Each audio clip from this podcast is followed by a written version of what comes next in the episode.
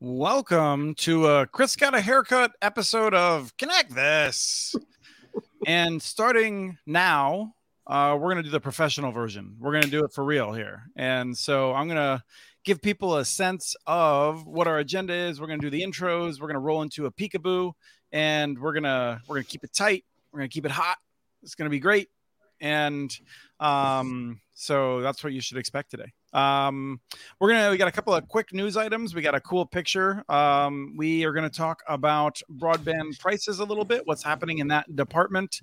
Uh, we're gonna talk about the 10 day rule that uh, the FCC has for uh, telling the the national broadband data collection that you can provide service. You're supposed to be able to provide service within 10 days. Talk about that a little bit. Uh, we're probably going to skip over, go quickly about letter of credit related stuff for BEAD. Uh, we're going to talk about whether we should limit the number of ISPs on an open access networks, perhaps. Uh, we're going to find out if we should even care about Li-Fi. Um, and then talk a little bit about ACP. And here's the coup de grace. This is the reason that you want to either stick around or just turn it off for a half hour and then come back if you don't have enough the full day to give us. and that's we're going to talk about whether um, Travis, why Travis would rather be the water department than the internet access department. Because last week on the Community Broadband Bits podcast, I made a claim that it was easier to do water, uh, that it's easier to do internet access than water. And Travis is saying, Whoa there, buddy. So we're going to talk about that. Ah, people that we're going to be talking to about it are our usual crew. We got Doug Dawson from CCG Consulting. Welcome back. I'm the professional here today, and I don't believe we're going to ever remain professional the entire time. That's my prediction. I wouldn't say you're going out on a limb there. It's a pretty thick uh, we got Kim McKinley from Utopia Fiber rocking the the fire engine red glasses. Um, I am very excited to be here, and I have an announcement. Um, my broadband bestie's uh, birthday is today, Bob Knight. So happy birthday to him uh, wherever he is on vacation. So, but nice to be here. Excellent. Yes, Bob joined us for a live show. We got to get Bob on here more often. He's mm-hmm. fun. Mm-hmm. He knows his stuff, and uh, and he'd be a great addition uh, to to fill in. You know, because um, mm-hmm. we can't just have ten people on every show. Although I'm willing to give it a try once. Uh, our our longtime co-host Travis Carter, CEO USI Fiber here in Minneapolis. There in Minneapolis. Uh, welcome. Good day, Mr. Mitchell. I'm you know, not only did you get a haircut, but you left your door open. That's a first on our. Yeah, I'm home alone. Uh, we've, we've never seen the other side of the door, and there's something moving. I didn't know if it was your there wife, child, or something. No, I'm uh, I'm here alone, except for uh, two old beagles who uh, will be mostly on the couch napping, and until they see a squirrel about 20 minutes from now, probably, and freak out, and I have to go on mute. So, um, how have you been? Are you going to go to Fiber Connect? Uh, that's what we're talking about. I'm pretty sure we're going to make an appearance there. So I got to say, I mean, Orlando at the end of August. I, August is a heavy travel month for me. Uh, it's not something I'm super looking forward to. I was really hoping to catch my breath at the end of the month. So um, I'm I'm planning on it. I'm really looking forward to Mountain Connect. Uh, I'm going to see Kim there. Uh, that's in two weeks, and that's going to be really cool there in Denver. Uh, and then we got Fiber Connect uh, two weeks after that, I guess. So um, likely going to be there. And then um, we got the Fiber Broadband Association is coming to Minneapolis in October. Mm-hmm. So I'm gonna make a plea that I'm hoping to be a part of it, uh, but I'll probably have to leave around noon to get to a tribal broadband boot camp out uh, about uh, eight hours west of here. So. Um, well, Chris is kind of a big deal in case anybody didn't know. He's kind of a big deal. Huge deal. Huge. Yeah. So, you know, you know, yeah, you, you got to book the king early, is what uh, is what I'm apparently I'm, that's what I'm saying. I don't know. You know, I, I, think there's a conspiracy here, though. Ever since you've lost the four or five chicken wing contests we've had, you've been out of town the whole time. So you know, that's so he never has to buy chicken. I, I, don't think he's going to pay up ever. Huh? Uh, I think you've canceled at least one of the last ten times that we've had to cancel a date. So well, fair enough. Yes, that's probably true. I think I got the Rona right, so that I couldn't go. So so we have a peekaboo. I'm going to share my screen screen here. I was walking around the neighborhood. We actually have several of these. It's been my bad for not doing them. Rise collected some really great ones, uh, but this is one that I just found in my neighborhood, and so we're just popping it up here. Uh, this is a CenturyLink cabinet that uh, I was surprised was hanging open, and uh, apparently, according to Doug, not rare to find one of these cabinets filled up with fiber and uh, Um, I don't even know. I, I'm- don't know exactly what I'm looking at here. It doesn't look like it's particularly well organized. Those hooks on the upper right are supposed to be for organizing the fiber. I'm guessing, right? It's not organized at all. Look at that mess. That's you know that's that's just a snake's nest. We- It, yeah, that this is a company who doesn't care about quality. I mean, you don't have anything like that, do you, Travis? Mm, not quite this bad, but you know, to me, I'm impressed they have that many customers. So Well, so Well, well, you don't know how big of an area it covers. they haven't Oh, turned on my street yet. I don't even know how long this may have been there for a while. I'm not sure if it's new or old. I, I'm in kind of an island that had been abandoned by CenturyLink, and uh, the people around me had it. So I mean, I'm mean, not on sure if this is on pretty new or- they could they could serve people for 12 miles away. Yeah. It's probably not that far, but it's not. This is not a truly local cabinet. I don't. And Think. and I bet uh, the technicians really love working um, in the cold temperatures in that cabinet in the middle of Oh, winter yes. too. oh, yeah. especially when the snow's inside of it. Yeah. Well, that's what that's what you were saying, Doug. Is that like these are often left open? You get all kinds of snow and and moisture in there. Yeah, it's Um, crazy. Travis, you said, spiders, birds. I mean, once it's open, you can get anything in there. Bee nest. And I A think this, Chris Mitchell, a Chris Mitchell is in there. Chris and you never know. That's, that's one of the that's one of the worst pests there is.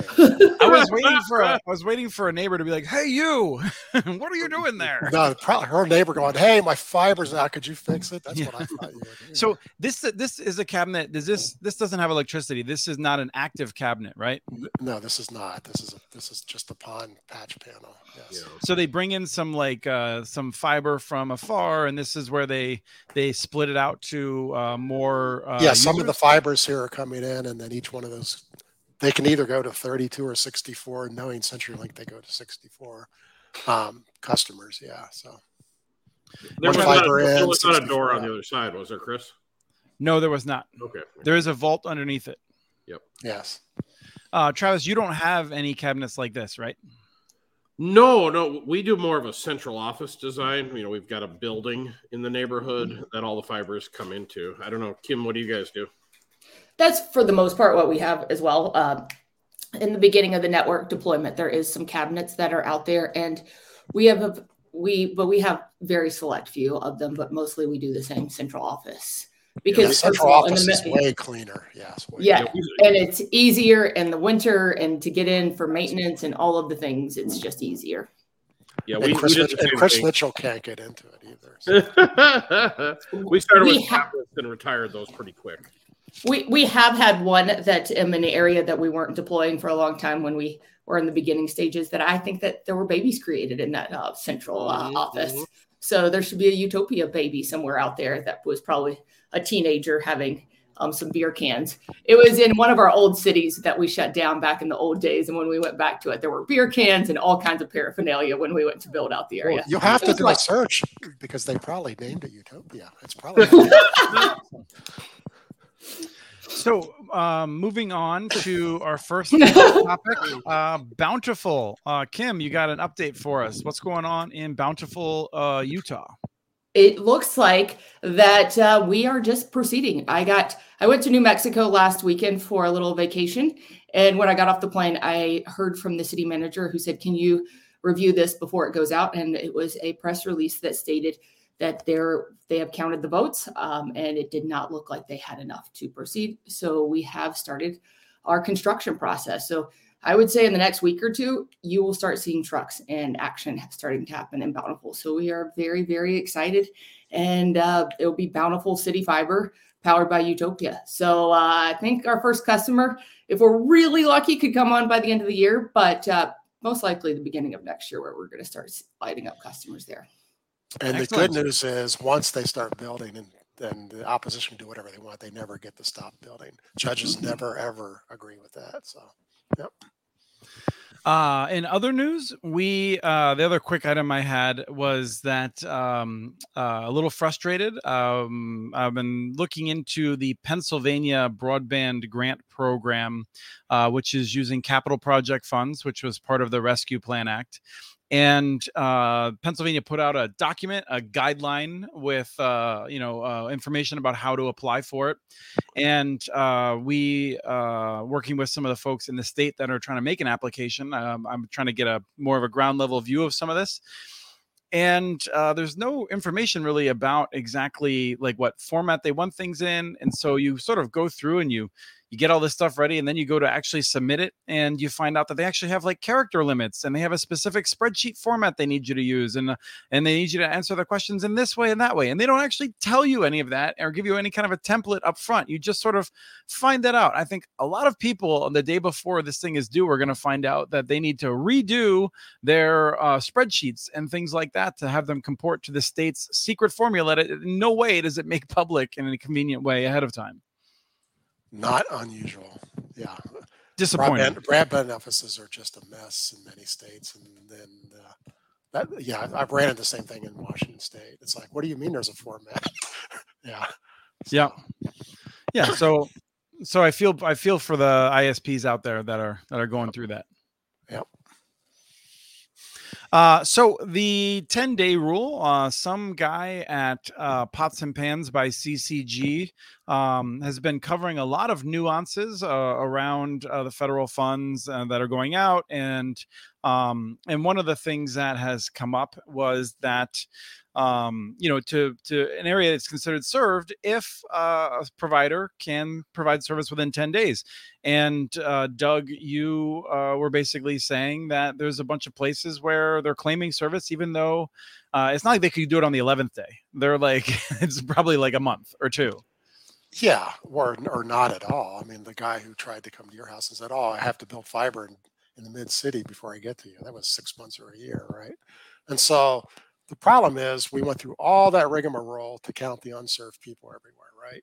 Big deal. Come out, allocate the money to states. They ignored one of the three or four basic rules of the maps. You can only count as served places that can be that you can connect within 10 business days. So first off, you know, let's just run through. I mean, you know, an awful lot of fiber providers take three, four, five, six weeks to get to you. That's just mm-hmm. automatic. They're going like, I don't install you in 10 days, but, the, but they all put those areas on their map. WISPs have no idea if they can serve you at all until they go to your house. They, they just, in many cases, yeah. In many cases, well, they have an idea of certain people within certain neighborhoods, but an awful lot of folks they just don't know. You know, and, and most of them will tell you that on the phone. They go, "Can I get service?" I don't know. Let's come out and look. Right. Um, Starlink claims the whole United States and yet they have giant areas where you're not allowed to order because they have too many customers. It's like they won't serve you at all. So how come they're allowed to put that on the map?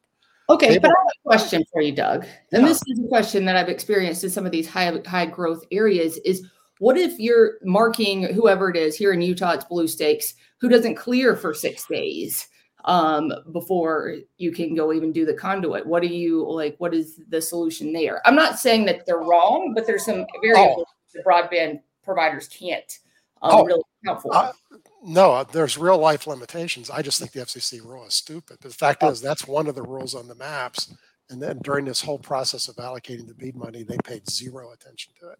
They simply did not take that into consideration. And so, you know, so the fact is, it, there's only four or five major rules with the map, and that's one of them. And nobody paid the slightest bit of mind to that. And and all the people reporting their maps don't pay any attention to that. Right. I mean, yeah. it's it's difficult to imagine what rule would work perfectly because I mean, I would say that Comcast and CenturyLink serve every home, you know, within a mile of me, let's say, uh, and I and I think that's an accurate representation. At the same time, uh, I would suspect that most of those addresses would have to wait longer than 10 business days to get a new right. new service if they wanted to, just because of the way backlogs work and the way they run their businesses. And I don't know, Travis, if you can connect people within 10 business days, but I would guess most small fiber ISPs, uh, especially as they're expanding, are are probably not able to do it that quickly. Well, you sh- you shoot for two weeks, but a lot depends on did the you know up here what they call it Gopher One. I don't know what you guys call it there kim you know um, if that gets cleared. Mm-hmm. and a lot depends on the homeowner's availability too. Um, right. so um, it all depends mr mitchell. Um, but some sometimes it could be two weeks sometimes it might be a month. But yeah. somebody who as somebody who averages two weeks could very with a very straight face. Say that they that's where they cover Right. You know, somebody who always takes a month shouldn't be claiming those. No, that's we, fair yeah. point. We tell the homeowner that if you're available, we could have you up and running in two weeks. Right. Ours is nine business days. Yeah. From the time we call to schedule you, we need nine business days in order. That's only on underground. On aerial, we can do next um, day. Uh, And it's- it- is that Yeah, your that's, uh, decision, Kim? that is uh, that was just with uh, the legalities with clearing of all the utilities, plus that giving the conduit crew enough time to get the conduit in the ground. So you Uh, guys, you guys meet that task, so you're Mhm. fine. You're meeting. But you know what's interesting is I don't know why they picked ten days because Who as long knows? it's if you if you set the expectation with the customer, ninety nine point nine percent of the time they're fine. So if you're like, Right. hey, there's you know, like we've got a we've got a bore around the corner, uh, so it's going to take fifteen days, or you know, how, if you would do it days or businesses take three weeks, they're like fine. Right. Yeah, no, I mean, think know the an reason. ISP with forty thousand customers, and they've always had a one month install, Yeah, and they and they still got forty thousand customers. yeah. People, I think- with it. I mean, I think the issue is that the FCC is trying to avoid the situation in which you have a provider, um, in, in many cases, I think more likely wireless because of the challenge of of figuring out where you can serve and what signal strength and how, and the fact that you your facilities can reach far more people, Mhm. um, you know, relative to the ones you'll actually serve. It's sort it's sort of it's a totally different kind of model in some ways than a fiber network where you know how they're going to serve. But the thing that gets me is that the FCC just ends up penalizing people who are honest, right? Like, Right. like you know. So I mean, like Travis, for instance, like I, I'm, I'm curious, like, do you leave off um, when you report? Do your guys leave off the areas where the park board doesn't let you get there? Um, or are they just included because like you're sort of like under normal circumstances I'd be able to connect there? No, no. no. So we we only identify the parcels that we can actually serve. Okay. I mean, But like does- there's others who I think are probably just driving drawing a big circle and they're getting away with it because Well, it That's what doesn't do do. us any good because Well, the person on the park board will, yeah. will look at the map and they'll say, "Oh," and they'll call us up, and then we look like, you know, we're look like we look like bad actors because we misrepresented. So Mhm. why why even Okay. start that relationship that way? Kim has something to say. Yeah, Kim. Well, Had her hand I was going to say back in the day when Utopia didn't, wasn't as financially secure as it is today, we did these things called success based builds where we didn't have anybody down that street. So we didn't build there because we didn't want to use that extra money that we didn't have a lot of to build to an area that we didn't have any committed customers. We've stopped doing that because of the hell that success based builds really cause because you call in and then you have to put some backbone in and then you have to go to the do the drop. So I mean, there is ways, but that that doesn't. You can't fit that in within ten days. It just doesn't doesn't really work. I want to challenge something Chris said because I did a study of an urban area recently and we found over 200 pockets of places where the cable company didn't go. You would be surprised how many little, for whatever reason, when they did original construction, there was something going on there. They bypassed and they just never came back. You know, No, I believe you. Years, so But what's the You know. scale? Is it like do you think it's two percent of the addresses in a metro, one percent? Like yeah, it's, it's one or two, well, it's one or two percent until you start getting into apartment buildings that got skipped, and it could be a bigger Mhm. percent. So Yeah. Uh, well, that, that sort of pushes us right into broadband pricing. I feel like, and uh, there's a couple of different uh, things going on here, but once again, uh, sort of spurred by a post from Doug that uh, um, I think uh, got some some good attraction, talking about the broadband grants and affordable rates, and some of the ISPs that are out there charging a lot of money. And and I'll just say proactively that we've identified a few community networks where we're trying to figure out why the community is charging. Uh, what uh, Ryan, Ryan probably remind me here in the second in the chat, but I think it was like 100 bucks a month for 50 megabits or 70 bucks a month for 50 megabits or something like that. Um, but there's a number of ISPs who are out there who are charging a lot of money uh, compared to what others are charging. And I think there's a question that you're raising, Doug, about should the public be subsidizing these networks? Well, the, I don't care what an ISP charges when they build it out of their own money. I don't care what they charge a thousand bucks if they want. That's they spent the money, right, Travis? But when you take grant money, I think you have a public obligation to have some affordable rates, and so that that's where the problem comes into me. And so you know the RDOF winners are what I talked about in the in the blog, but there's RDOF winners who are charging hundred bucks. It's like, wait, but your network is subsidized. You know that that's a different situation than than somebody building their own. Travis builds his own; he can charge whatever the heck he wants. Turns out he's going to have cheaper rates. He's not charging hundred dollars. So, um, But, but, but, but. Doug, so if you take the bead money, you can just get RDOF um, to supplement their operational costs, so you don't have to. um.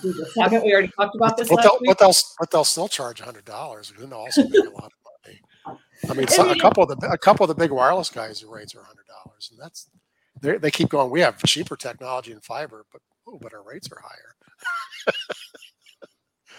You know, But I get think. I think I get where you're saying, but I mean they're they're never going to police that, Doug. They're never going to No, no. it, and Oh, because I was just bit. I was just bitching.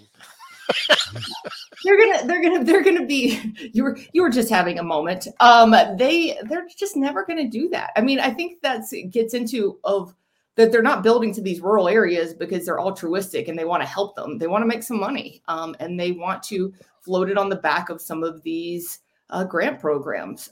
And they know they're not going to face stiff competition. And this Mhm. is where I think the long term role of the Wisps is important. Uh, Travis. Are- we're referencing this Waterloo article. Is that the one that we're talking? Yeah, so that was what I was going to come up with next because Yeah. their prices actually seem to be so aggressively low. yeah. the- I'm the- concerned to see what happens. That's what I thought. You, I figured prices- you picked up picked up on that, Travis. they- they won't last long. I'll be surprised within a year they're not twenty or thirty dollars more. Plus, I think they're making a huge tactical error. They're offering linear television. um, so Which- I think, yeah, but let's be clear. So destroy them. without knowing this for a fact, I think they are uh, probably partnered with Cedar Falls, who already has the 4K front e- head end and all of that. So they are probably um, they don't have to deal with all of the headaches and whatnot. It's not like they built it from scratch. I'm pretty sure.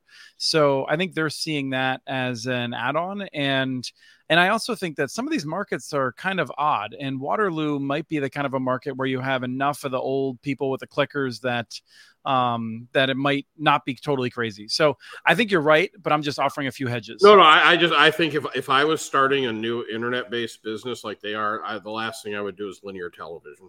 Oh, I I mean, I agree with you, but I have a question. Now, I- what are the water? well, What are the Waterloo rates? Yeah. We'll talk about those in a second. Kim, what's your question? Well, my question was: Is Waterloo ever done this? Because I kind of agree with Travis of that they put out these what their prices are going to be, but they don't. If they've never really done this, where did they get those mark those price points? Why are they using those price points? Are they just kind of mimicking from other business models?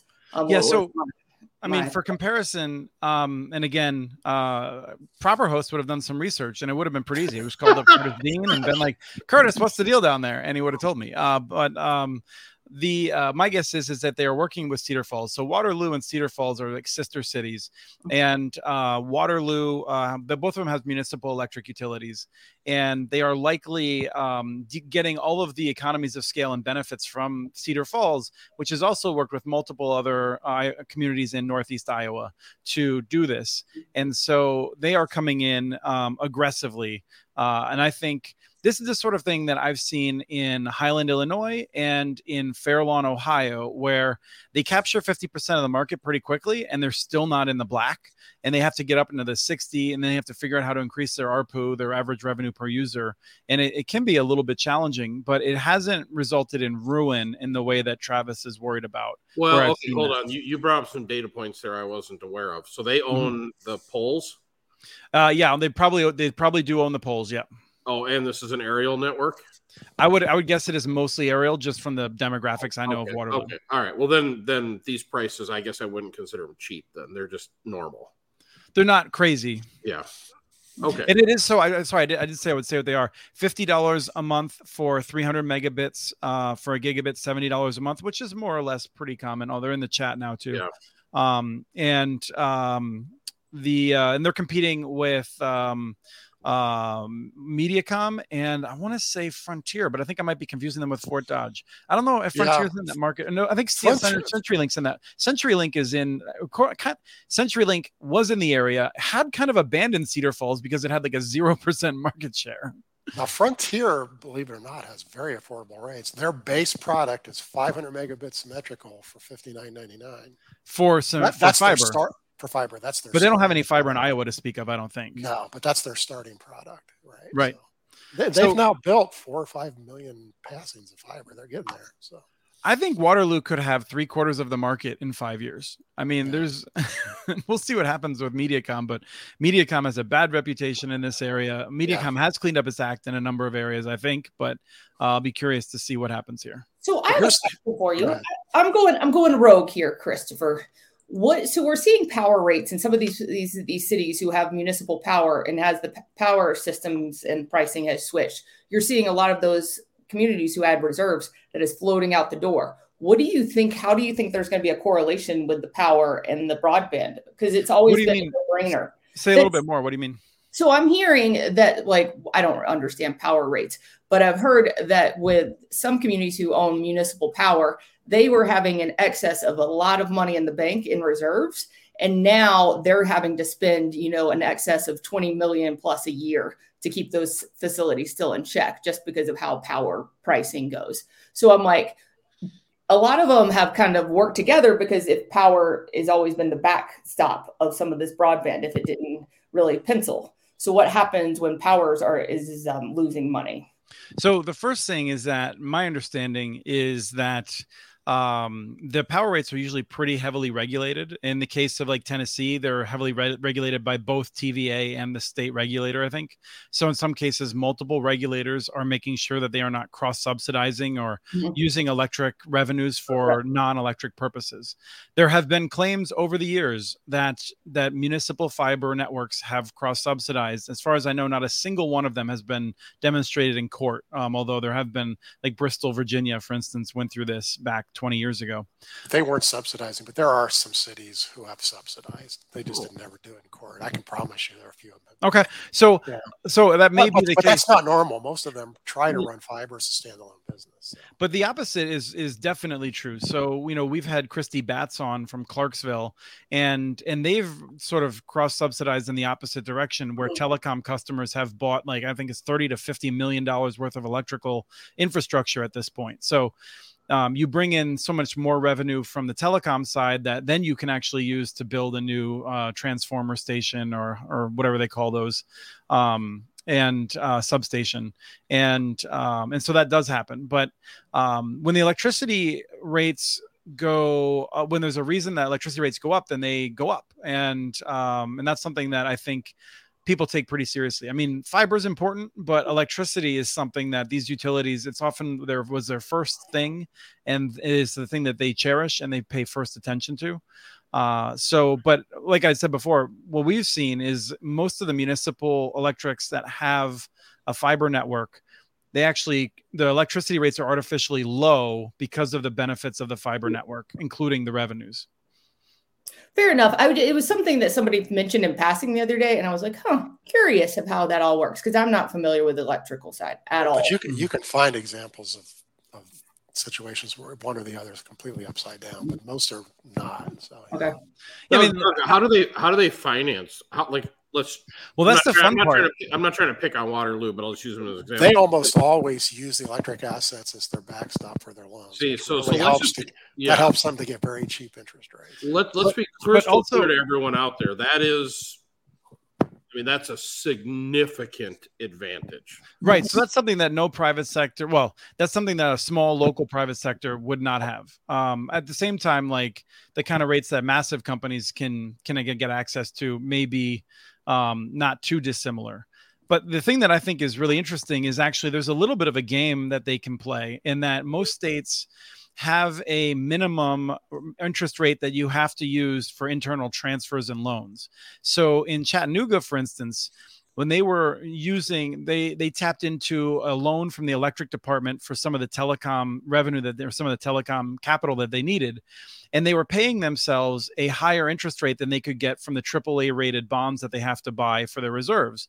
And so, from their point of view, they they they pay the maximum amount. They don't pay off anything early because they are actually once again using the telecom customers to artificially increase their revenues because they are getting a higher interest rate from themselves than they could get from any bank or or the Federal Reserve or I don't know. I don't know how the treasuries work, but you know, along but from putting them in treasuries. So there's a um, there's a lot of um, a lot of interesting uh, games that can be played that I actually think benefit the public um, along with this. But as Doug has said, there are some who have played these games in bad ways, and I think it's important that we um, make sure that local governments are uh, doing things above board in a transparent manner that is in accordance with law. Cool. Anyone want to argue? That's pretty good. Pretty. pretty I, I, would, I, would argue against legal. What do What, when did we come out for legal? Yeah, I Uh, would and as- these- these as electric co-ops have a significant advantage over Mhm. everybody else. Yeah.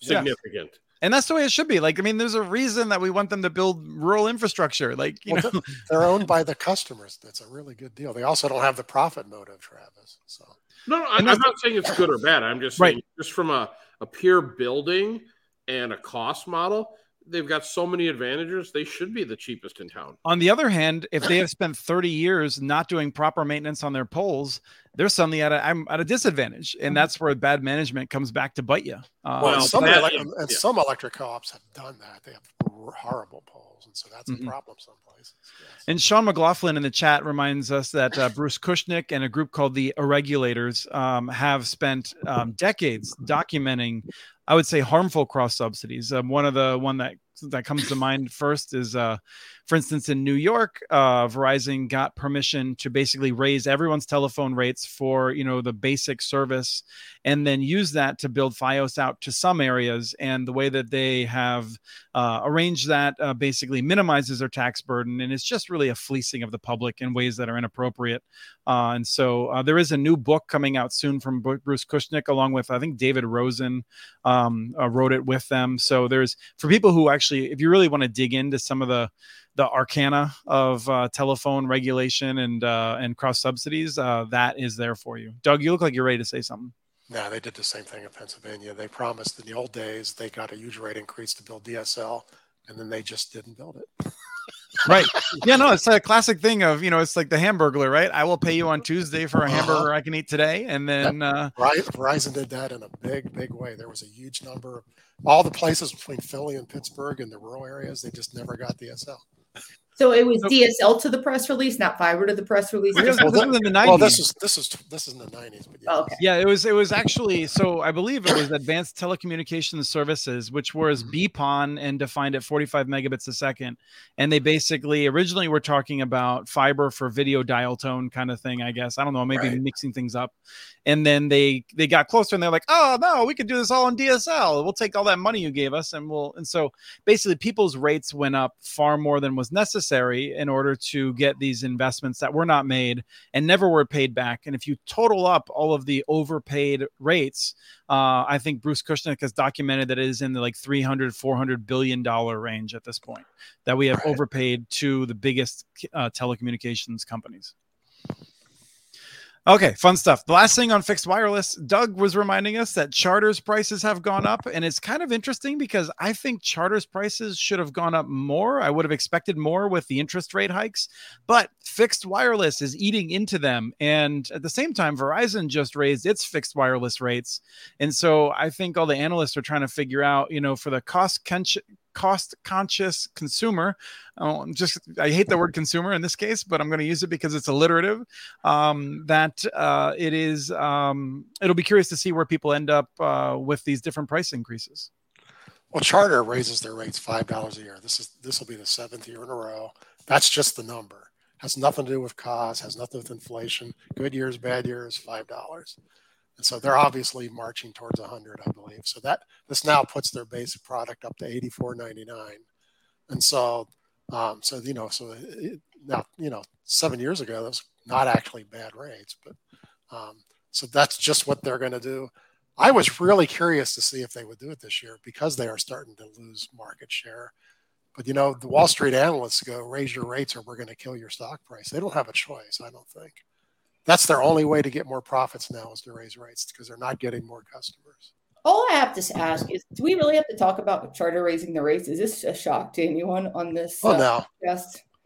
I think it's that they're being as transparent as they are of it, at least. They're not hiding it in ridiculous fees. They're at least being straight up from what you're saying, Doug. I mean, well, they well they are. Remember now for cable TV, they have twenty three dollar hidden fee. You sign up for forty dollar package, and your first bill is sixty six dollars. what does so the twenty-three dollars consist of? Is it, it's hidden programming fees over the years, the increases they didn't bother to tell you about. And so your first bill is about $25 higher than what they tell you it's going to be. I take back my transparent comment. Thank you, Doug. They're not, they're not at all transparent. all right They're, so they're uh, transparent for broadband. They are. Um, Rye Rye did some quick research, and uh, my memory is faulty. Waterloo uh, does not own its electric system. Um, it's run by Mid America. Uh, that's really dumb of me. Um, there's so many of the municipal electrics around there. I was convinced that Waterloo did have their own. Uh, apparently, their utility is water and sewer. So, um, what I was saying um, probably does not totally apply to Waterloo. Um, I'll be curious to see, uh, but it will be an aerial plant, Travis. I would I would guess still. You're not um, going to go back and edit that out of the connect this. uh, but the dynamics are nonetheless the same. People can get a sense of the dynamics for municipal owned infrastructure. So um, they're uh, certainly not the only ones charging fifty dollars as a starting price. That's not untypical for a muni. Yeah. Well, and the other thing is, I mean, I'm curious to see you know, in the rural areas, that gigabit product is increasingly, um, you know, uh, the more popular one. So, um, you know, they may have a sense that they're going to get 40% of uh, gigabit or something like that, and that'll push their ARPU up high enough. Uh, but they're, I, I, can't, I, I, would, I would emphasize that um, if I'm totally wrong about them working with Cedar Falls, then I'm just a total idiot. But uh, that will result in significant operational savings. well, I want to apologize probably, to Waterloo. Probably got, yeah, you're going to get a cease and desist letter from somebody. Yeah, I want to apologize to Waterloo because I was using the data Chris was giving me. So if they're building their own network underground and they're charging 50 bucks a month, well done and, and, second of all, I would just like to apologize to everyone who thought this podcast was going to be professional. Chris, oh yeah, yeah, yeah, yeah. I, I was just setting that up so y'all could dunk on me later. I mean, that was just a gift to y'all. So um, and, I, um, and I want to apologize for Chris's haircut. So now yeah. we're all clean. We're all clean and transparent. And you know what? Char- Charter's five dollars is, is a drop in the bucket. Drop in the bucket. To to to to, to uh, tomorrow's uh, another twenty five basis point rate increase from the Fed. So that'll slow down broadband even more. So uh, that's after they told us they thought they were done raising rates. Yeah. Yeah. Well, I think that this one was priced in, but I still think I would I would really hope they they reverse themselves. I mean, there's anyway they're not they're not gonna, we're not going to turn into a macroeconomic no, show. We're, ta- we're, we're talking Li-Fi rate increases. Who knows anything about Li-Fi? I know a lot about Li-Fi. I've seen it in action. Li-Fi, Travis is going to love it if he hasn't seen it. So, Li-Fi uses infrared light instead of instead of wireless and because of that, you have a lot of major advantages. It's not regulated. You can make your channels as big as you want. You can get more data on infrared than you can on like millimeter waves. So you can put a huge amount of data on. Its only limitation is it doesn't go very far. But you can put this in a roof of your office in the ceiling, and you could easily beam 10 gigabits to each desktop. Very hey, Doug, easily. can you yeah. pop your mic up? Every now and then your beard is just crinkling and then it cuts your voice out. Yeah. So so, you know, you can do gigantic speeds indoors. It's really useful for, you know, if you were running a shop where you were live collaborating on, on uh, video and stuff, this, you know, like, you know, especially computer generated video, this is the way to go. Factories, but it's not very good outdoors. You can use it to go between two buildings downtown, but light, this is not focused. This, you can beam a radio wave, you can't beam a light wave and you know you have a laser pointer you point at the wall for your cats just in going at six feet it gets to be the size of a quarter right? And so you beam this very far outside and it just spreads way out because it's not you can't focus it it's photons. Uh, you know you can focus microwaves but you can't focus photons so. So is this for real? Is this something that's going to make a difference oh yeah. i don't think it's going to make a difference. Here's the reason. You it's cutting edge which means if you buy it and you put it in your building and your manufacturer folds, what do you do? and cutting edge technologies are always risky. It's an awesome technology. Being I mean, that it's I mean, an infrared, can it does it work at at night? It works anytime. It's infrared. Mm. So it doesn't. It wouldn't disturb you if you're. And you can't see it. You can't see it. It's infrared, just like your TV remote. You can't see it. Yeah. What if you look TV very carefully? well, the red light comes on, but it doesn't beam at you. No. Well, if you have really good eyes, I know where my TV remote is, Doug. Thank you for saying that. it's in the couch, right? Somewhere. no, it's a great technology. And, I, mean, I, I, I, don't know that they're going to make it over the hump because Wi-Fi is so good that for most people that's good enough. But I wonder, like, I mean, are we still seeing issues in MDUs where, like, you know, uh, college campuses and whatnot, where you just have like saturation, or is five gigahertz and six gigahertz solving that? That's one beauty of this. There's zero interference. You right. That's what in, I'm thinking. put this in your living room and you're good. You get all the bandwidth. I mean, it's, uh, you know, so. Travis, have you been tracking this? Are you excited about it, or do you not care because Ajit Pai didn't put it in during the Trump administration, so you can't hold it over my head? Well, remember, we kind of solved this wireless issue with you know with the six gigahertz thing indoor, but no, there there will be corner cases for it. The problem is, is they talk a lot about like manufacturing facilities and applications like that, and hospitals and stuff. Yeah. But you know, the issue with all that is, is a reel of Cat six cable is so cheap and is so reliable that a lot of those things would be hardwired. Um, so I think there's maybe a corner case here and there for it, but will it be widely adopted? I I kind of doubt it. And yeah, you could easily walk by, you know, probably college dorm rooms and stuff you want to mess up your guy's game, you just walk by and put your hand over his his receiver, and now right. he's got no, no he he or she, Kim, sorry, he or she will have no, will have no connectivity anymore. I, so, I know you. This is shocking to you, Travis, but I've never um, owned a gaming console ever. What? So yeah. All right, Travis. When we head out that way, we're not staying with Kim. We're shipping her a PlayStation Five. I think. she'll be all addicted. The glasses will all be off, and she'll. I, I don't I don't own one either. I don't do gaming. Yeah, I don't really anymore. You know, I'm getting too old. This these new controllers I can't use. You know. Uh, open access networks uh, discussion um, about do we need to limit the number? Kim, uh, you did a, a, discussion about this that I had seen, and um, it's a. I feel like this has long been something that I feel like like active versus passive i feel like is mostly an excuse for people to argue as opposed to like anyone that actually cares about whether it has any practical implications or not? I, I think it's depending on what the model looks like. It's depending on where they are, what the the scale of how many people are in the area. It, it's not an easy answer, and everybody wants to fight about it. And I think the thing that people don't get is that the people, if, what is open access? I think that's at the end of the day probably more the question than open access providers, because some of these who are coming in who the city is paying for the infrastructure and giving you know exclusivity to one or two is that that's open access open. yeah so it's, i think that's more of the question than what how many providers are on open access but no th- those networks are just p- four different companies with fiber strands that's not yeah. open access well that's what i was i mean i feel like the case that i saw was being made by the guy um, at syringa networks and i just know a little bit about syringa because they have fought hard to make sure that there's not real open access in Utah or in, in Idaho. I'm sorry, um, mm-hmm. because they represent a lot of the historic monopolistic local teleco telcos and and they've wanted to t- talk about open access because people love talking about it but like they're secretly against open access and looking for any opportunity they can to undermine it because they fear real competition as best i can tell it goes by the market. Kim, you muted yourself. I, I know I muted myself. So I can't think. I was just trying to think of the name of it. But there is some. So Syringa is owned by a lot of other companies. It's kind of other companies who who bought into Syringa or however that works. Uh, some of those companies are on open access networks. Hmm, so it's okay. really interesting to say that Syringa says this over here, and then behind the behind this, they're saying something different. But it, I think Gabe and Gabe uh, it has a provider on the Utopia network as well. So it's very interesting. He comes out with that that claim because I say, that is he saying it because he just wants more market share, which is a valid point that he just wants to have more market share. But I think that is more of what he's saying than open access only needs to be a certain amount of providers.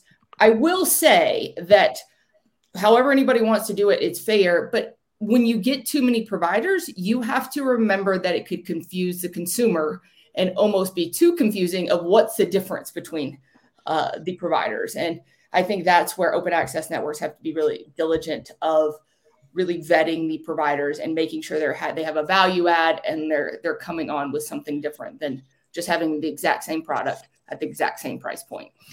Now, the last time I checked, Paris, which has three or four million passings, had 110 ISPs. However, they don't all duplicate each other. They are very specialized. There's one. There's an ISP on there that only serves people who have diabetes because they do insulin monitoring. So they're very, very specialized mm-hmm. on that network. No, there, there's I'm sure there's 20 who just say, here's your gigabit, right? Mm-hmm. But they have an awful lot of them that are just gamers or just this or just that. And and so that way they're really tailoring to a market. But when you have four million passings, you can all get your market share. In little markets, all that happens is if you get too many ISPs, some of the people will just drop out because mm-hmm. they no longer have a good business case. There will come, there's a natural size where it's not worth anybody's while to have a technician in a truck in the town. So you just drop off. And so there, there, you know, how many, how many ISPs do you really want in a town of 2000 people? And I think that's the point. I think that right. is the point is that if you're starting up a new open access network, you can't support 20 ISPs no. because you have 2,000 potential customers. On the Utopia network, we have 180,000 passings. So you're looking at something vastly different yes. than you are there. And I think that's when I say different models mean different things for different communities. We can have 18 offerings in Morgan, Utah, which has 5,000 residents well, it's because we have the size in the other cities to support the market share, which that's where these these articles they they try to make them contentious. And I don't I think in general we're kind of all on the same page of what that means. Yeah, I don't see, I, I don't see the ISPs who are on these networks having any real contention about it at all. Do the Brigham City ISP? They um they had joined. You know, they had sort of been there. They still have that um, base of support there in Brigham City. Yep, Ken Sutton, who uh, runs Brigham.net, up in Brigham City. He was a local ISP before Utopia came in. Uh, he decided to join the network because he was running um, DSL basically. And now he can offer not only just service in Brigham City, he has 20 more cities that he can offer service on as well. So I think it, it really enables smaller providers to come in. And what I'm seeing is a lot of these bigger providers are wanting to go on open access, but they want the exclusivity. They don't necessarily want to compete. And that is some of the problem of, of this is that on the Utopia network, we have some bigger providers. We have Rise Broadband, which is, I think, one of, if not the biggest fixed wireless provider in the country, who's per, who's competing. But you're also giving the smaller guys a way to compete against big telco and survive. I, have said it on this show and I will say it again. Our one of our biggest providers is XMission out of Salt Lake City, the oldest ISP in the state of Utah. They, Pete Ashdown, who runs that network, has said and continues to say that he would not be in business today if it, it hadn't been that he could run and operate on an open access network. And I think, I think that is on, enabling. I think he was on episode four of of the show. Um, the um, I'm not old. I'm not old enough to remember that far back. uh, if I had hundred customers, Kim, on Utopia Network, given the the fixed costs and things like that, am I gonna am I scraping by? I mean, is there some point at which like no? You're not making. If you have hundred business customers, you can you can survive. We tell people all the time is if you want to come on the Utopia network, there's an application process, there's a vetting process. We want to ensure our customer experience um, first and foremost but we we tend to say if you want to become a provider go on the business first because there's a lot of fixed cost of starting an isp and being on our network and getting the higher revenue uh, customers is is going to make it easier for you to transition into the residential because i have seen over and over again and i've had conversations with a lot of our isps who are like well uh, why am i not getting this much market share and i said you're competing against 17 other providers it's not it's not that easy for them. What are you what are you doing? Are you marketing? What is your differentiator? What is it? And a lot of them that who've come from these markets where they don't have competition just get a little bit lost. And a lot of them just get scrappy and survive. So uh, kudos to those as well. Okay. Um, letter of credit quickly. Uh, anyone? Have, Travis, Travis, go for it. I don't know much about it, but uh, fundamentally, in the early nine or mid 90s when we were selling dial-up account isn't that kind of the equivalent of open access today isn't that isn't that what it should be mm-hmm. yeah i mean it was open access right i mean that's yeah, yeah. that was so, so that's how I we know it works it's kind of survival of the fittest mm-hmm. right mm-hmm. you let everyone on and, and people have to do a better job the, the problem mm-hmm. a lot of these fiber providers and I don't want to say that I'm guilty, but maybe we're a little guilty. Is you get kind of spoiled when you don't really have to market; you just show up and half the neighborhood wants you, right? And but you know, we had 143 dial-up providers in Minneapolis when we were in business. So, I guess is is that really the, the open access model today? Is because can anyone get on Utopia right now? It's there's a vetting process of to make sure that they have experience in the, the the telecom business because I think a lot of people think that they can start a ISP and there is a lot more behind the scenes than people are aware of. So yeah, we we've we are kind of uh, looking at that and changing it a bit, but there is an application and interview and standards process that goes along with it. All right. And to ask, answer Sean's question on the uh, free space optical, we, we tried it. Problem was we have rain here in Minneapolis. And so every time it rained, we would lose our connection. So we, we went with. Uh, Is that a problem? Well, people get really antsy nowadays. They didn't back in the '90s. You know, if the internet was people, down, people are mad today if they lose their internet for 30 seconds. Yeah, yeah. If you lose a ping today, you're got real problems. So, Yeah. um, yeah, uh, not a good application here. Let's put it that way. But maybe out in the middle of the desert, it would probably be amazing. So the letter of credit is something that uh, come up. I think uh, there's a great article from Connect Humanity uh, explaining uh, some of the challenges around the letter of credit for the smaller uh, ISPs and how much it actually costs. The fact you have to keep that money in the bank rather than building connections with it to maintain that. Uh, sounds like a lot of uh, small, a lot of the banks don't even want to do it, and banker, a number of bankers are actually arguing that NTIA should just get rid of this, that it's not necessary and not helpful. So I don't want to go. We've talked about this a bit in the past, but I wanted to flag that article that I think really brought some good numbers to it and see. Doug, did you have anything to add to that? Yeah, just give you a two minute primer. Big companies don't have this problem because they have already have the money. AT&T has all the money they want. They don't need a letter of credit. They go, I have $100 million in reserve, and that's and that's good enough for the grant, right? The little guys literally they don't borrow the money. It's not really in the bank, but what they have to do is the bank has to set aside money on their behalf in their reserve and put their name on it. Now they have to they're carrying reserves anyhow, by the way, but and then they have to pay the interest on that. Even before you file for the grant, you start paying interest. And that could take a year before you're actually awarded the grant, if you even win at all. So you're paying, can you imagine, Travis, paying interest on $50 million for a year and not even know if you're going to do the project? It's nuts. It's absolutely insane. Wouldn't even wouldn't even wouldn't even apply. No, and a lot of people are not going to apply because of that because you're spending a lot of money when you have no idea if you're going to win, um, and and and there's no reason for it. What they want, all they really wanted was guarantee that if they pick you, you're going to be able to make this work. But that this is a crazy way to do it. So I, I thought it was interesting that not every bank can. Um, well, banks don't want to do this. yeah, well, that banks that, that some of them can't even qualify because they don't have some kind of rating in Yes. they could get that. I thought that was a fascinating part of the article because I hadn't Right. even considered that. Yeah, yeah. A lot of local banks are very, very on the edge to start with. I mean, there's a lot of banks who are not big, rich companies. So Well, and remember the the letter of credit also hits your leverage. So let's say you're able to borrow Yes. ten million dollars and you need to issue a two million dollar letter of credit. You now only have eight million to work with. correct, correct. So uh, yeah, So it- it's I, I it's would just- it's another way that I would just immediately pass because I'd rather take another- that two million dollars and put it into fiber in the ground and generate revenue. Yeah, it's another way to keep the small guys out of the grants, to be honest.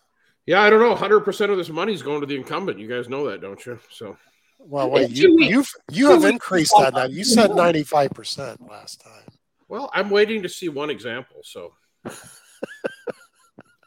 Yep. The, you know, um, Comcast and CenturyLink and Charter, and who's one? MediaCom. They're going. to Ooh, big dividends coming up through the BEAD grant. So I don't know the answer to Ezra's question about um, states being able to issue letters of credit.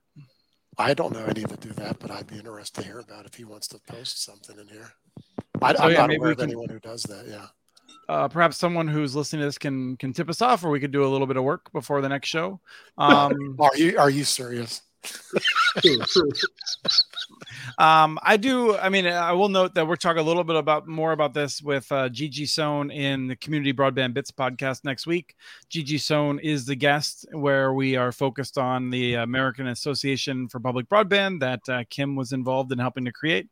Uh, Gigi is running that, and we talk about that. We talk about some of the other challenges that they see for public networks in BEAD. So um, that's uh, going to be a really fun conversation. Uh, When does she Tuesday. coming? When is she in on Connect This? Uh, so actually, um, we had talked about uh, today potentially, but then that just uh, didn't work out on on my end. So we are uh, would like to invite her on at some point here uh, soon. Awesome. cool. Um, So the Now, here's the now, to balance that off, are we going to also invite Ajit Pai on? You know it's not a bad idea. I He think would come on. I bet he would come on. I bet he wouldn't. He blocked me on Twitter. I don't even think he Wow, knows who I really am. Well, well, that's Um, a problem. That's a He blocked you on Twitter. What did you he do? blocked me on Twitter. I think I was. I don't know if he just blocked a whole bunch of. I didn't. I didn't really like. I didn't. I'm sure I've said some things that were deeply critical. I've also praised him for some of the things that you know we've talked about before. So, um, and I'll I'll still stand by the fact that um, the RDOF auction. Um, or not the the um the CAF two auction was remarkably transparent, set a new standard for transparency in some ways. I thought um, RDOF was somewhat transparent, even poorly maintained, and we could see how because of the transparency. But uh, certainly uh, some things that I would praise him for to his face. Uh, probably more criticisms though. Um, but I would, I would welcome him. Six six gigahertz. Oh, I mean, he it's loves it. the best- the best legislation ever to come out of Washington, quite frankly. Yeah. So, Yes. yeah. Um, not not satellites, not GPS, not. Uh... Yeah, not Yeah, compared. you Not know, com- Glo- Okay. GLONASS is fine. The Russians do fine with theirs. So, you know, I mean, so on Conne- on community broadband bits this week, the episode that came out last week, last week's episode. Who knows? At some point on community broadband bits recently, I was talking with Sean, and I said that uh, we are talking about how um, people perceive this as being really difficult, and I said water and electricity are all more expensive and more difficult uh, to build than uh, than uh, than broadband systems. And uh, Travis wants to uh, tell me that I am wrong. Uh, so I'm up for it. well, I, th- I think the the statement you made was that broadband is much easier. And, yep, that sounds like something I would say. Okay. And I and I would and I would argue with you and say I, I would and you and I've had this conversation before where if you had to build a water system from scratch today, it'd be very difficult. But you're inheriting a built a network that's effectively built in most areas. It, there so there's nothing that you need to severely overcome from a construction standpoint. You need to maintain what you have, and we can argue about a lot of these areas have been poorly maintained. But the fact of the matter is, is you have, you get a hundred percent customer base everywhere you go, and in the rural area, when you when you want to provide water, you dig a well. You don't have to Right. run. Well, let's let's let's focus on the Well, our metro well, systems for, for But this let's let's talk about because the part that you're missing when you build a new water system is having the reservoir. That's really freaking complicated. well, And and the water treatment plants are very. That's what I was thinking of. Well, water our- treatment, Water, the water Water treatment plants purification. are, are, are completely complicated and s- to treat sewage and all that. So, you know, I've you know I've worked in that part of the world a bit, and it's complicated as hell. There's so yeah, but it, but it's but it's a fully Yeah. defined technology. that it is. That yeah, it it's is. full, it's fully defined, and the, and the user interface is fully defined. But you know, So one you- of the words they don't have in water systems: plug and play. Yeah, but what, the, what they also don't have is you also don't have a situation like you and I deal with where you've got 50,000 people with 150, 200,000 computers running all different operating systems, different versions, different everything, trying to make it work, right? You basically have a hose into somebody's house. And everybody's been trained to use the technology since the day they were born. Well, I was just going to say, but it gets a lot stickier when something goes wrong with the water system and like the water is has any kind of crap in it. Um, Well- like broadband, you can have an outage and it could be terrible, but you could get the disease if you drink water that hasn't been cleaned properly. Right. I think we're somewhat spoiled. I mean, Minnesota, I think, has pretty good administration of these sorts of things. But like you go down to Texas, where you get you regularly get these boil water notices and things like that because things aren't working correctly. And um and you know, uh, let me let me just back up for a second to say that when I say this, it's often um in in tandem with uh, with the Fort Dodge stats, which I'm trying to remember exactly what it was. I think they put 30 million dollars together for uh, building their fiber network, and uh, and I'd asked them like, "Oh, are you worried about like borrowing that much money for for something like this?" And they were like, "No, we just dropped like 200 million dollars on a water treatment plant. That is scary, like in terms of like like just like the, the, the sheer immensity."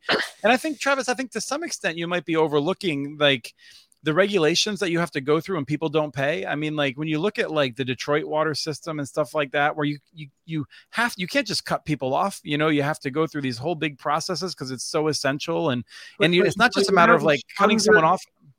You got everybody though. Yeah, Every but people don't pay their bills. You still got to keep serving them in most cases. Well, like most that's a people real do. issue. Most people do. And I think in part because it's like also super affordable, and that's one of the issues is that like there's not enough money to like like they're unwilling to raise the rates enough to cover the in, infrastructure investments they have to make. Kim? It's not super Well, affordable. super- I would anywhere. like to There's say places- Yeah. I think they will shut them off because I didn't know that my credit card expired for my water payment. And I got a notice that said, if you do not pay your water, we will be shutting it off at this day. So I think they do shut it off. no, but I there is a there's a some there is some mechanism for it, but I think it's much different than what Travis goes through. Oh, that's fair. Doug, you were saying Uh, I, I'm there are places where water is very expensive, by the way, but uh, I, I'm voting. On, I'm voting on water in the long run is more complicated. Oh, I disagree. But I mean, I think Let's I- do I'd, Travis. lo- I'd love to be proven wrong. Well, so here's the thing. I feel like, and I, and I and I don't want anyone to think that like any of us is saying that that one of them is easy. Um, no, but they're when both I- hard. I've had the benefit of going through point. Yes. some of these like water systems, and I just look at the complexity. And Travis, like, I've toured your systems, and to me, and maybe it's just because of my unfamiliarity with the science of of water and everything, but like they're going through. It just seems like they have far more like PhDs who have to be involved with this process, checking things constantly, and like, and the stakes if something goes wrong are so great. Um, you know, and and I think there's something that um that Riot brought up too, which is I think you know we think about like if something goes wrong, or maybe I don't have water in my house, or maybe everyone gets cholera. Like you know, like the reason these systems came about is is like is really interesting in the public health implications of getting things wrong.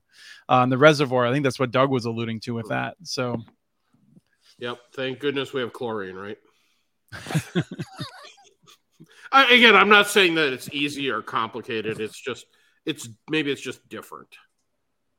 But Yeah, and I think- but, and if, but if, I, if I could have the water department's budget, it's it's a lot easier. See, it all starts with revenue, right? We, you we can find so 100 percent like you can Yeah. finance anything if you have a if you have a monopoly to an essential service. Yes, like so yes, that yes. is that it solves the the vast majority of the problems that you have to deal with. I think Travis. the, and the other thing is, I don't think you get any political pushback on water. Um, I mean, that's where I think that's where I mean, so in in Minneapolis and St. Paul, when like you're they're trying to like untangle the sewer and wastewater systems, um, that might be the same thing, but the you know the the overflow from storms and stuff like that, like those costs are so high. I remember conversations about how they can't just raise those prices because people would revolt. Um, yeah, and, and there's a lot of cities where water prices are very controversial. So it's not it's just you happen to live in a place with a lot of water. It- it may- but yeah, in yeah, part yeah. because we price it super irrationally. I'll talk about that in a second. Go ahead, Kim. I was like, I don't know, like we're talking about all these utilities that I'm not really familiar with, but you have like culinary water, you have secondary water. How do you manage all of that that goes into what that means? I mean, and it depends. Salt Lake City only has culinary water, but a lot of them in other cities around here have secondary. It's it's a very complicated process that I am not familiar with. But what I wanted to say was that the water industry gets PhDs and the broadband industry gets people who are in band. That is what we we went on that. Well, and let's not also forget that if the water was that great, there would not be a bottled water industry. No, disagree. Now that's all because of advertising. There you go. I'll leave you with that. um, no, but so I- I do think it's worth noting, like what Doug was saying with expense, like you know, the vast majority of the water is is consumed by a small number of people, often industrial or farming usage, and um, we should have increased block pricing of these things. And this will come back to internet access in a minute because I think there are a lot of people who think we should do that with internet access too, and I think that's just totally wrong. Um, but I think that when it comes to nice Ezra, we need bottled internet. Um, when uh, it comes to pricing, I feel like if your home uses a relatively small amount of water, you should pay small amount per usage. And then if you're a home that is using more and more and more, or an industrial use for someone else, you know you're responsible for a larger share of the fixed cost, and you're you should actually pay a greater amount per unit if you're using that much more. And that's something that has generally been resisted. Um, with internet access, there's no real depletion or no real significant additional costs.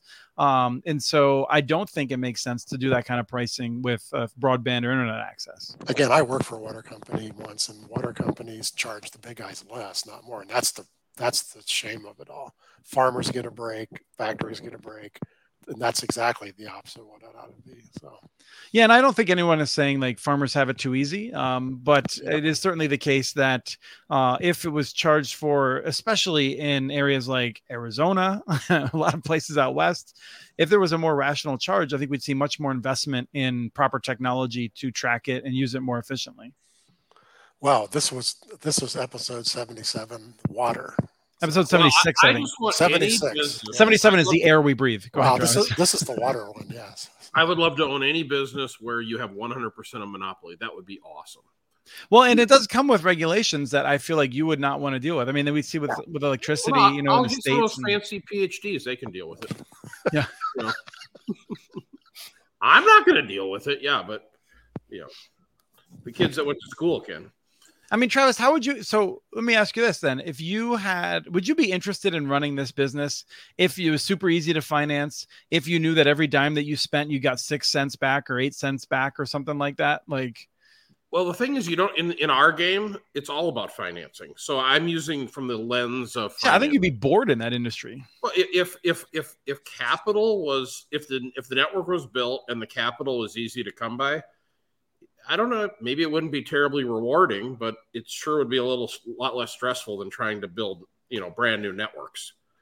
And the other thing is, I don't know about you, Kim, but when whenever there's a public works project, broadband takes the back seat, right? Mm. And it's always water and sewer that get the preferential treatment when these things are being built. And What then does preferential treatment mean? They get in meaning like time our want to? conduits get all pushed out of the way, right? Because they're basically irrelevant.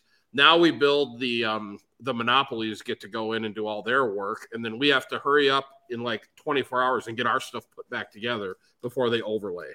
It gets So- really interesting in road code season here in Utah at this time of year because they hit something, things go down, they don't know. They're trying to figure out who it is they hit. They, it's it's a it's Oh, a yeah. definitely interesting um, situation. I mean, my water and power went out in my neighborhood a few years ago because they hit something trying to um, update the water system, and we were out for about a day and a half. So it's it is very sticky, especially when they're we're doing that major work that we're seeing.